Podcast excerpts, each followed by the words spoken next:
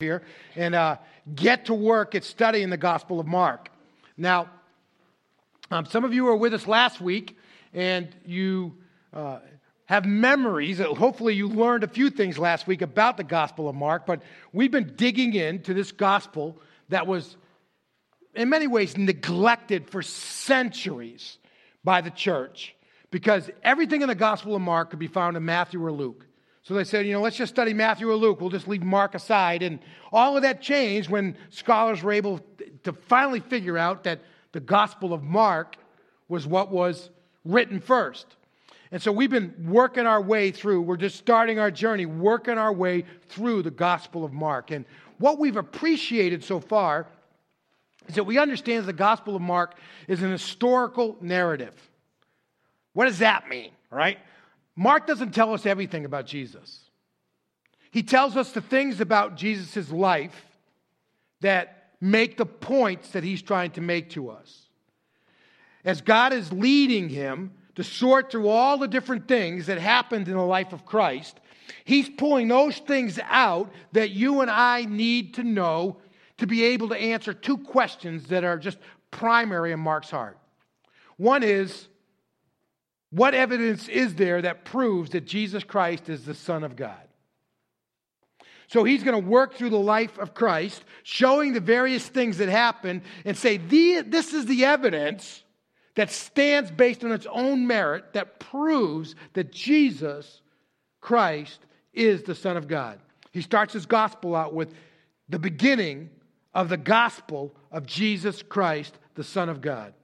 The other thing that he's going to filter through and this comes out of his experience and as he's relaying the memories, the oral memories of Peter to us at God's leadership, he's sharing with us what does it really take to be a follower of Christ? And part of what you and I need to appreciate as we go into this text today is that we know uh, we can fall in love with our idea of Jesus. Right? We can fall in love with our idea of Jesus. This is who Jesus is to me. And that can make us feel good. When we think about Jesus as the comforter and he cares for us and he gives us assurance and he's our help in time of trouble and we, we, we, we have the, the shepherd that can, we have also, and it can really make us feel good. But what you and I need to appreciate is that it's only when you and I fall in love with the real Jesus that the power of God is released in our lives. We can fall in love with our idea of Jesus, and it can make us feel good. Or you and I can fall in love with the real Jesus, which is why we're looking at the Gospel of Mark. We're looking for the real Jesus. And as you and I fall in love with the real Jesus, it is that love that can set the power of God free in our lives. So today we want to look at a pretty lengthy passage from Mark's Gospel, the first chapter. And I'm not going to go back and look at the stuff that we looked at last week. We, we know that, that you can do that online, and there's audios that you can get through our website and, and all those kinds of things. But, but Jesus has, has launched out here, and, and we want to pick up in Mark chapter 1, verse 14. And hopefully you have a Bible. Again, it's on page 805 if you're using one of the 845 if you're using one of the Bibles that's underneath your chair.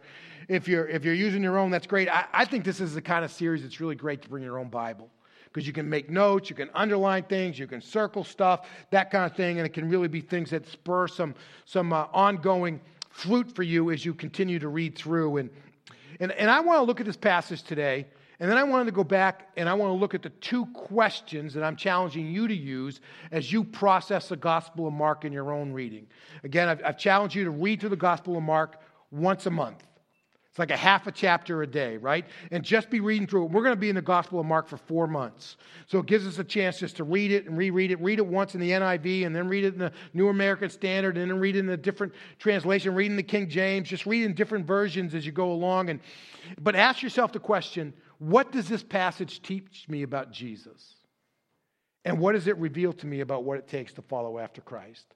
And those are the things we're going to look at. So I'm going to read these 30 verses for us, beginning 31 verses, beginning in, in Mark 1 with verse 14. I'm going to make some comments as we go, and then I'll come back and try to process some stuff for us so that God can speak to us and, and challenge us to take some next steps as we move forward. So, Mark chapter 1. Now, after John was arrested, now this is a reference to John the Baptist, and we looked at him last week. But after John was arrested, Jesus went to Galilee preaching the good news of God. It's really interesting that when Jesus stepped out into public ministry for the very first time, he did so in Galilee. Now, it was his home area of the country, but it was also the darkest area in Israel. This is the area of, of Israel that's up to the west of the Sea of Galilee towards the, northern, towards the northern end. And so every international army that came marching through the region to conquer some new area came right through Galilee. And they got the stew beat out of them over and over and over again. Whether it was the Assyrians or others who were coming down out of Damascus, whether it was the Egyptians that were coming out, whether it was the Romans that were coming around from Turkey or landing on shore, they would march right through Galilee and they were getting devastated over and over again. And they were a place that was considered to be dark, dangerous, far from God in many ways. And when John the Baptist is arrested, Jesus steps into the light in the midst of the darkness. And look at what he says. He says, The time is fulfilled, and the kingdom of God has come near. Repent and believe in the good news. All I want to say right here before we come back to it is that when God speaks, it demands response. Jesus says, The kingdom has come near, right? It, it, the time has come, the kingdom of God has come near, and therefore it demands a response from us. And he says, Repent and believe in the good news. So as he was passing by the Sea of Galilee, and that word sea is misleading. The Sea of Galilee is actually eight miles wide and 13 miles north to south. I, I think that makes it about the a third of the size of Lake Winnipesaukee.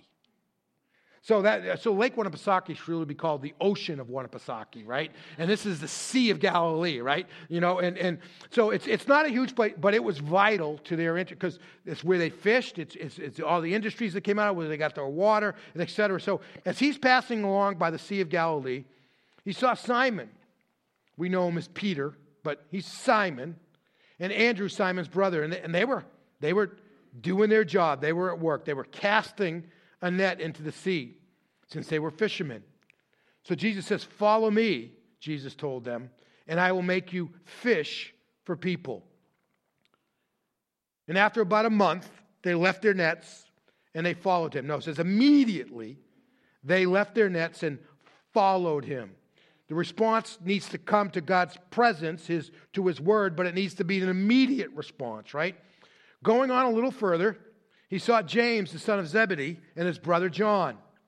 They were in their boat mending their nets, and immediately he called them, and they left their father Zebedee in the boat with the hired men, and they followed him. The calling of the first disciples, right?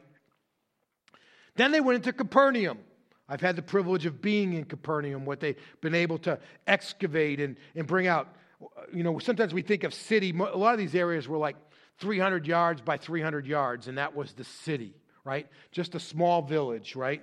And so it says they came into Capernaum, and right away he goes into the synagogue on the Sabbath, and he began to teach. And they were astonished at his teaching. Because unlike the scribes, he was teaching them as one having authority. We'll come back and explain just a little bit about what that means. Just then, but you love the way God does stuff, right? Just then, a man with an unclean spirit was in their synagogue. And he cried out, What, what do you have to do with us, Jesus, Nazarene? Have you come to destroy us? I know who you are, the Holy One of God. And Jesus says to him, You know what? Go out and paste that on your Facebook page right? Go, go, go. I mean, that, that's something you got to tweet or twit or whatever that is, right? You stick it on your Instagram page, right? And challenge all your friends to, to copy it and share it, right? He says, Jesus rebukes him, right? And says, Be quiet. Shut up. I don't want you anybody, I don't want you telling anybody that. We'll come back to that in just a minute. Be quiet and come out of him best advertisement he could get, right? great cred for just more customers, and he says, Be quiet. Hmm. And then the unclean spirit convulsed him, and he shouted with a loud voice, and it came out of him. Then they were all amazed. So they began to argue with one another. What is this, anyways, right? A new teaching with authority? He commands even the unclean spirits, and they obey him. And so news of him spread throughout the entire vicinity of Galilee. As soon as they left the synagogue, they went out for Sunday lunch, Saturday lunch, right? So they go out for lunch and they go to Simon and Andrew's house with James and John. Simon's mother in law, so Peter was married and he's with his, he's, he's with his wife. His mother in law then is lying in bed and she's with fever, which was a terrifying thing for them in, in those days, right? She's with fever, and they told him about her at once. So he went to her, took her by the hand, and raised her up. In other words, he healed her. The fever left her, and as an expression of her gratitude, of her devotion to him, she began to serve them. Not a bad model for us. When evening came, after the sun had set, they began bringing to him all those who were sick. The picture here is when the sun sets, Sabbath's over, now you can walk as far as you want, and everybody is flocking to him like flies to candy, right? You're, you know just like you know, your, picnic, right? And as soon as you put your plate in the table, whoosh, go the flies. That's exactly what's happening. Eh, you know, sun sets, they're free to move around. Everybody is coming to Jesus with their needs. So, so they began bringing to him all those who were sick and all those who were demon possessed. And the whole town was assembled at the door. I mean, it's just, this is Black Friday, 1 o'clock in the morning, right? People lined up around the corner of Best Buy and down in the back, whatever, you know, and you got to put the gates out or whatever. Even better, this is TSA on a busy day, right, at the airport, right? They're just lined up, right? Crowd control. So they're lined up. So the whole town was assembled at the door, and he healed many who were sick with various diseases, and he drove out the demons. And he said to them, Go tell everybody. You know, he says, No, no, no, no, no. But he would not permit the demons to speak because they knew him. Hmm. So, very early in the morning, while it's still dark, he got up, he went out, and he made his way to a deserted place. And he was praying there. Simon and his companions, so you, you got you got Andrew and you got James and John. They're, they're, they're, they're searching for him.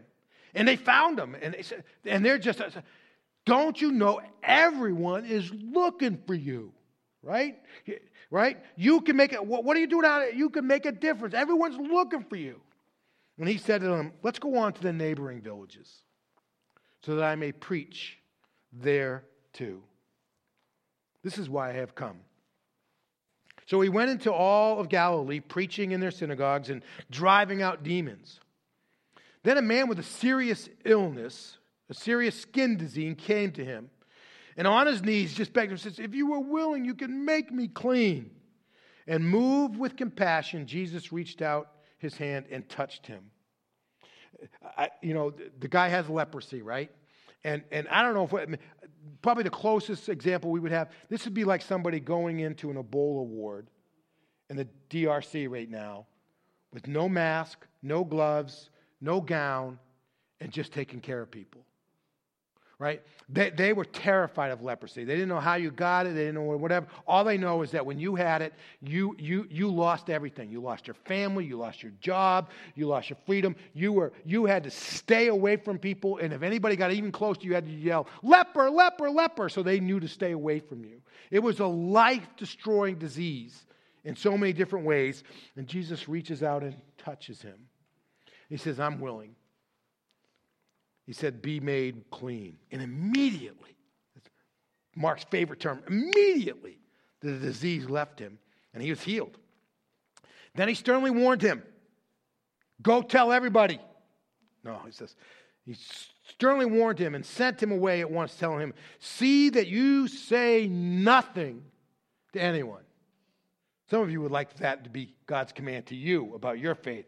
Don't tell anybody, right? Because that would make us feel a lot better. But that's this is only to him, right? says, say that you say nothing to anyone, but go, show yourself to the priest, and offer what Moses prescribed for your cleansing as a testimony to them. What he says is go through the process to get reinstated so you can go home and see your family. Don't tell anybody how it happened. Just go yourself, go through the process so you can be reinstated, go home, see your family. But don't tell anybody that I did it.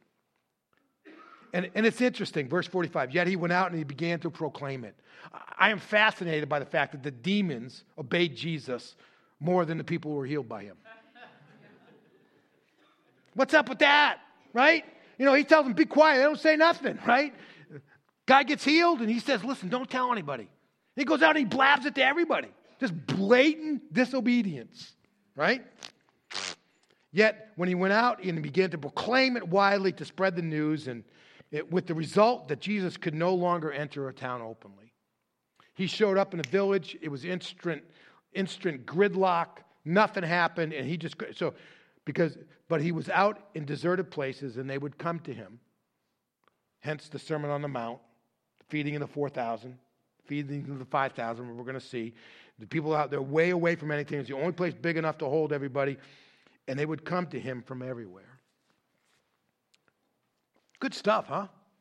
So let's go back and ask what does this text tell us about who Jesus is?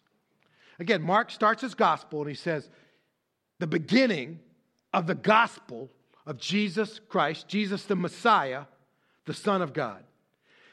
And what Mark sets out to do is to say, if you just look at the life of Jesus, it'll speak for itself. And it's going to prove that Jesus is the Son of God. And that's good news. That's the gospel. Right? So, how does this passage prove to us that Jesus is God's Son? It's a question to be asking over and over again. And I want to give you four things I see in this text that I think really speak to us. The very first of those is that the presence of Jesus in his public ministry inaugurates the kingdom of God. If you look at verses 14 and 15, he said, When John the Baptist was arrested, and, and, and when you see that word arrested, when, when they seized John and they stuck him in prison, and he's going to die a few chapters from now, when he's going to get executed and martyred, when, when they arrest him, all the preparation that God had been doing for the coming of the Messiah and his public ministry that started way back in Genesis chapter 3, that time of preparation is over and Jesus inaugurates the kingdom of God. And we thought, well, what is that like? What the Israelites expected the kingdom of God to look like was that the nation of Israel would become the number one superpower in the world. That the Messiah was going to be King David and Solomon wrapped together on steroids, right? And, and, and he was going to he was going to make the nation of Israel the glory of the world, and with that, God would be honored.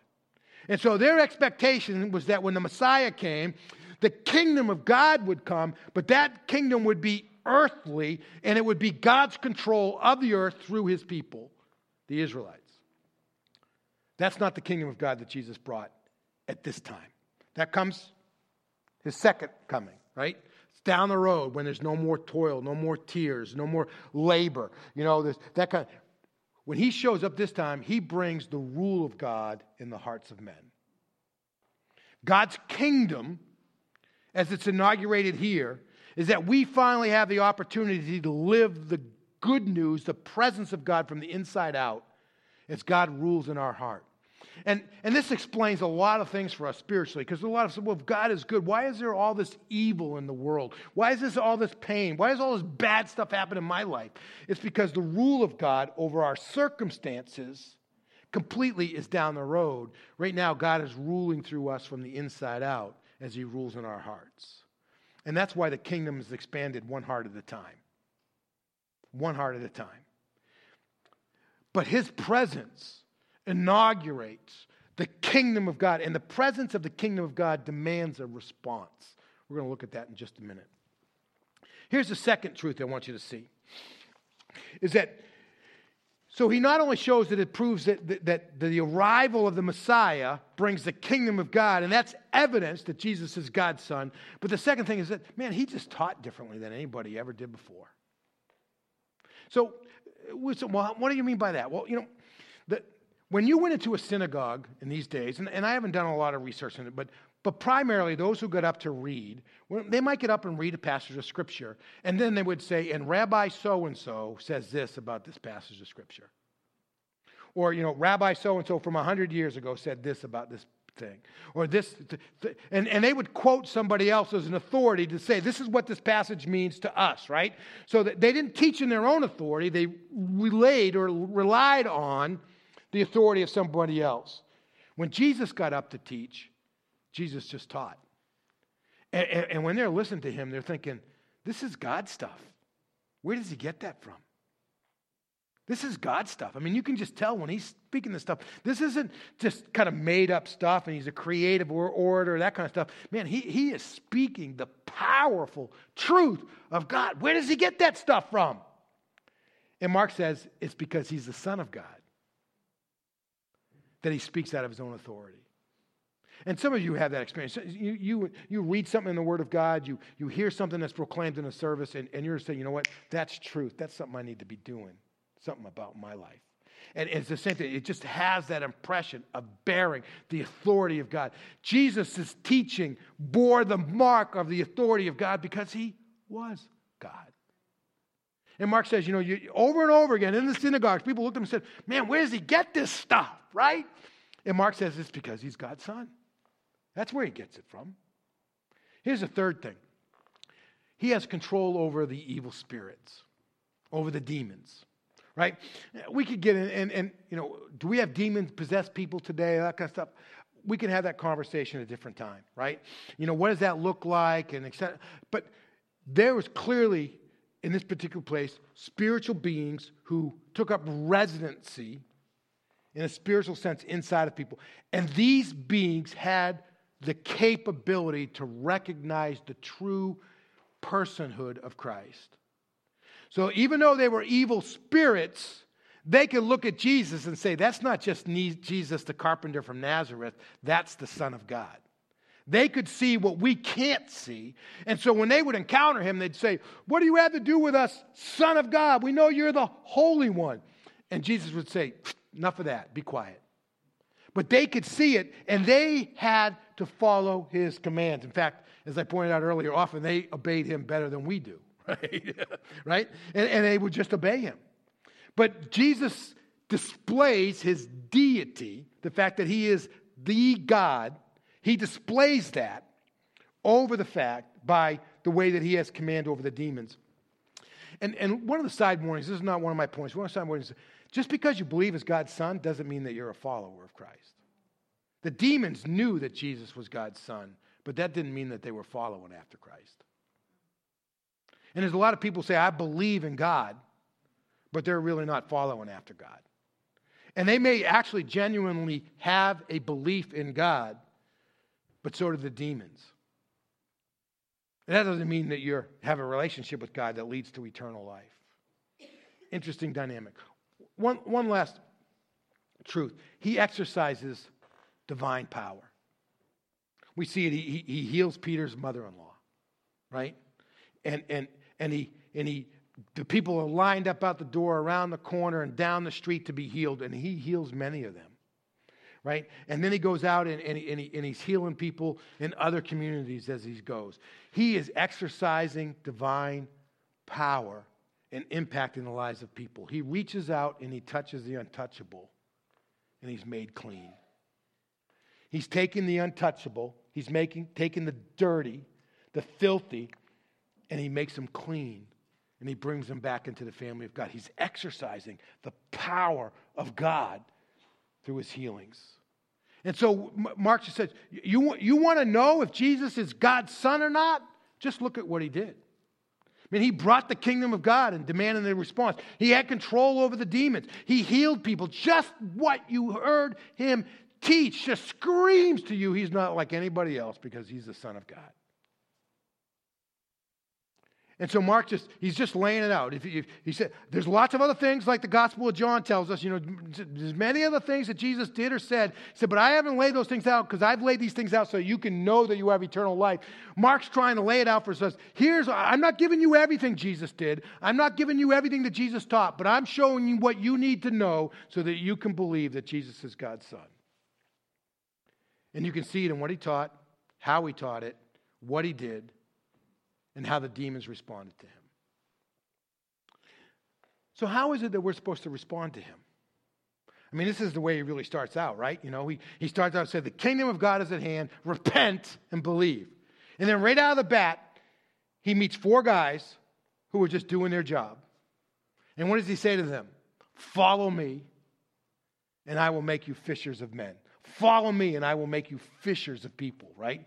Uh, you know, and and so th- I think there's several things that really kind of come out to this. And I'm going to kind of boil these down under a couple of points, but the la- second point's kind of messy. So hang in there with me a little bit because it's a powerful point for us. But the very first thing is that, that when you look at this, one of the things that Mark came to appreciate, because he wasn't willing to do this, going back to last week's sermon, he grew up around people who followed Jesus, and he wasn't ready to do that. When he went in and kind of spied some of the things that were happening to Jesus, he fled naked because they were trying to arrest him. Right? And, and, and then when he went out trying to serve Jesus as a part of the missionary movement, he got to the first place and he turned around and he came home. And so he's, you know, what does it really take? And he says, it takes wholesale, open ended commitment to follow after Christ. You think about these disciples, right? You know, his, Simon and Andrew, Peter, Peter and Andrew, right? James and John. They're, doing their jobs. They make a living, they pay the bills, they take care of the family by fishing. And Jesus shows up and says, Come follow me. Leave that all behind, come follow me, and I'll make you fishers of men. Now, they don't do so recklessly, right? It's immediate, they go right away, but somehow or another, we know there's enough into the backstory that when Jesus is crucified and he's buried, and after he's resurrected, they go back to Galilee and their boats are still waiting for them. And they go back to work until Jesus shows up and recommissions them with the, you know, with the, the Great Commission. So it wasn't like you know, this, their boats just floated out in the Sea of Galilee, they sank, and that was it, right? You know, they weren't reckless. But at the same time, their response to him was immediate, wholesale, and total. And that's probably repetitious, but you just have to live with that this morning. You know, you know I think sometimes we want to jump into the kingdom kind of the way we get in a pool in the summer, right? We, we grab the thing, we, we stick our toe in. How cold is it?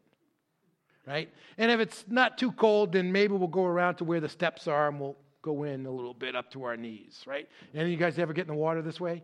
You know, just, just a little bit at a time. And then finally at the last, you got to take the plunge and over your head it goes and whatnot. You know, Jesus said, I I, that's not the way I want you to come into the kingdom. I don't want you just to try it just a little bit at a time. He says, this is what I want you to do. I want you to go down the end of the pool and I want you to climb the three meter board. And when you get to the top, I don't want you to hesitate. I want you to run straight forward, jump out, and do a cannonball into the middle of the deep end of the pool no reserves, just go. Right? And I, I, you know, I wondered, you know, what it would be like if like Jesus walked into my office tomorrow, right? And said, you know what? I want you to serve me for the rest of your ministry in the Amazon forest. Let's go. And, and I'd be saying to them, well, first of all, Hope Chapel's bylaws say that I have to give 30 days notice. so come back in a month. Right? You know, you, you know what I'm saying? We, we get to this place, well, like, you know what? You know what, God, you've spoken to me. I'm busy right now. I'll put that on my New Year's resolution. Right? But it's April, right? It's eight months out. You know, we, we, we, we get to the place. He's, no, no, no, no, no. He's looking for immediate, wholesale, open ended response. What that looks like for you and what that looks like for me can be very different. But sometimes God speaks into our lives and we know I got to change the way I relate to my spouse, or I need, to, I need to process the experience with my children differently, or I need to have a different agenda where, where I work, or this and that. We, we have lots of different, and, and, and we say, well, uh, you know, that's just too much for me right now. Open, ended, wholesale life adjustment to the call of God in our lives. That's what it takes. You, out of the boat, let's go. I'm in a hurry. Second truth, and I'm, I'm going to display this one. I, the last service, I did all the work and I came back and made the point. I'm going to display this right now. The, the, the second truth, and I'm going to build out what I mean by this Jesus mandates that his followers be obsessed with his mission and not just the impact of his power. So, all right, Pastor, what's that mean, right? So let's look at some stuff. What, what, is, what does Jesus say to Andrew, Peter, James, and John. He says, Follow me, and I will make you fishers of men, right?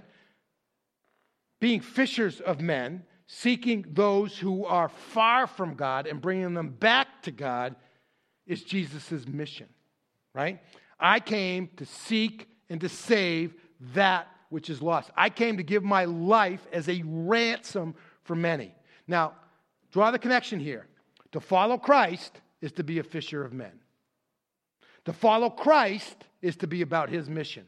If you and I are following Christ, and I say you and I, including myself, if we're following Christ, but we really don't want to be fishers of men, we're really not following Christ. Let that sink in for a minute. If, if you and I think we're getting close to the heart of Christ and we could care less about what was the biggest thing on his heart, right? We're not following after Christ. His mission, right, is up front. So this is how it works out with Peter. We know the story. Jesus has a day to remember in this, right in Capernaum. He's in the synagogue and he's teaching, and everybody's saying, "Wow, man, I need more paper to take notes. This is incredible, right?"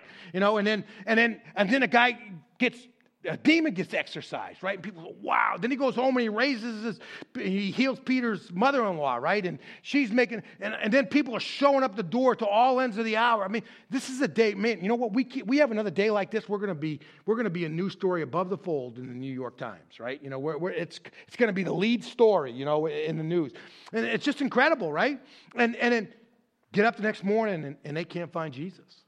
Hey, man, man you know, there's, there's customers lined up everywhere right? Well, and so they're out looking for him. Hey, everybody's looking for you, man. You, there is a lot more good that you can do here, right?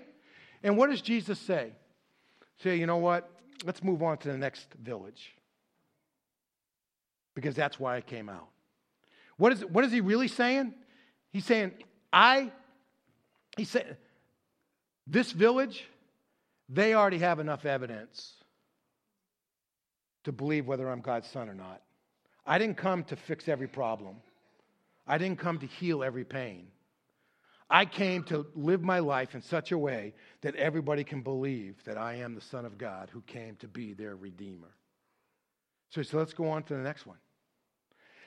So how does this play out, like you know, in, in, in church life, right? You know, and, and, listen, this this this conversation hasn't happened at Hope Chapel, you know, but you know, this is the way it plays out in some, you know, like uh, so. The idea is, all right, you know what? I know there's a lost world out there, but we got needs right here.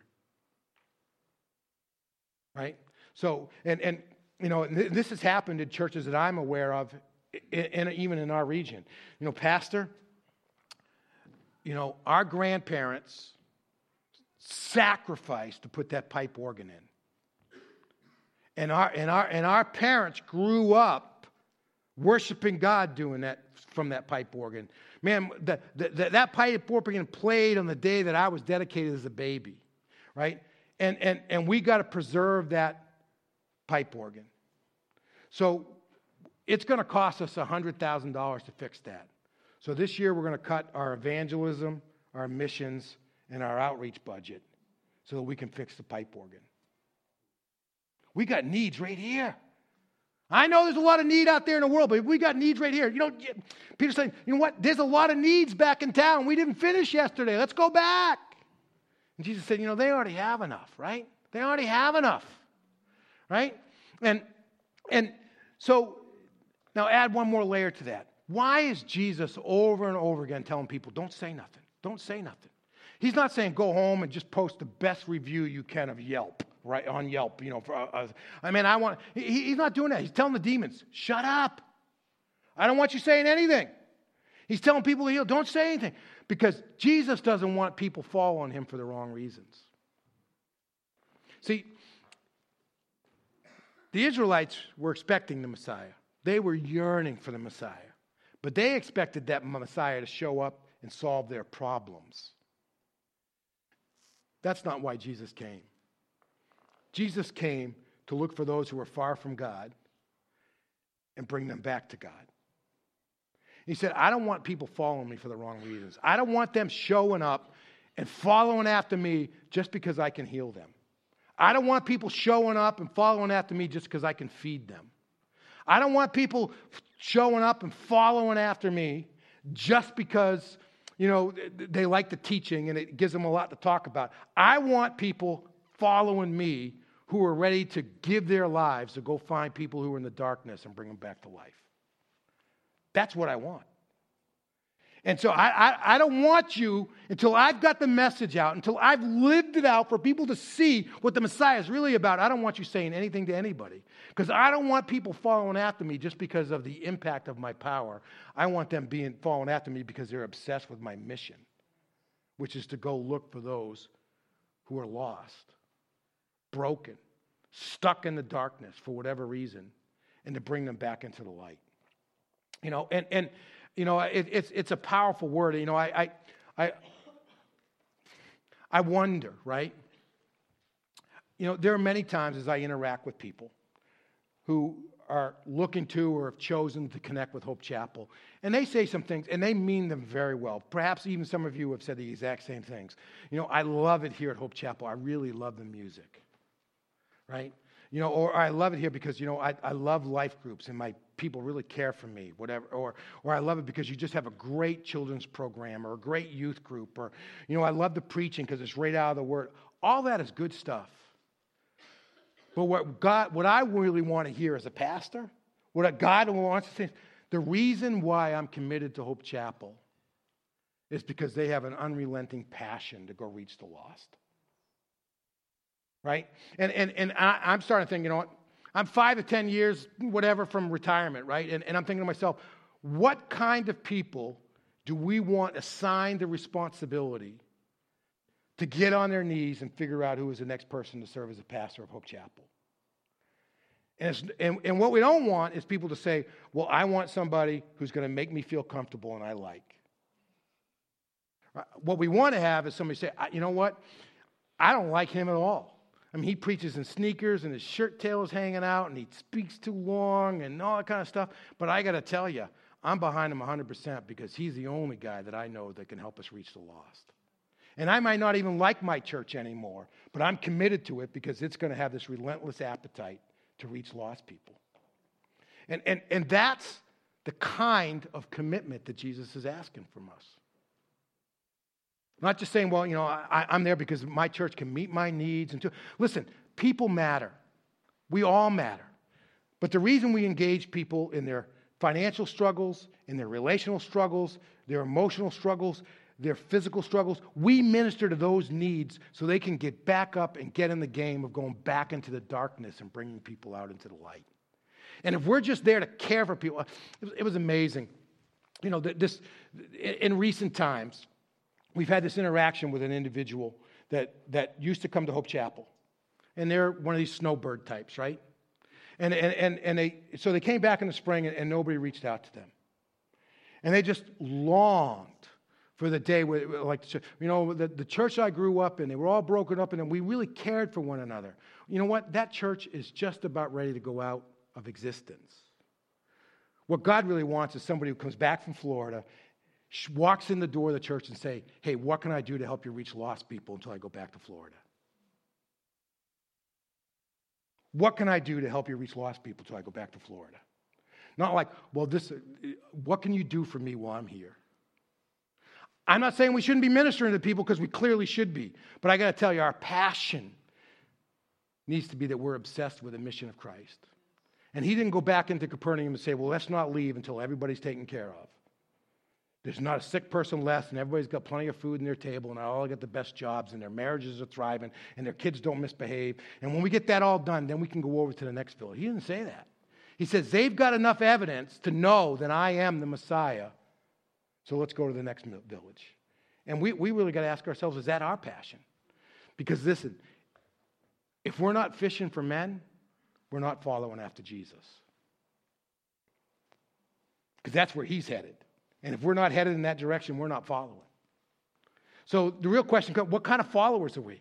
Are we the, the people in Capernaum waiting for Jesus to come back and take care of them? Or are we following after him to the next village? What kind of follower are you? What kind of follower am I? Let's pray together for just a moment.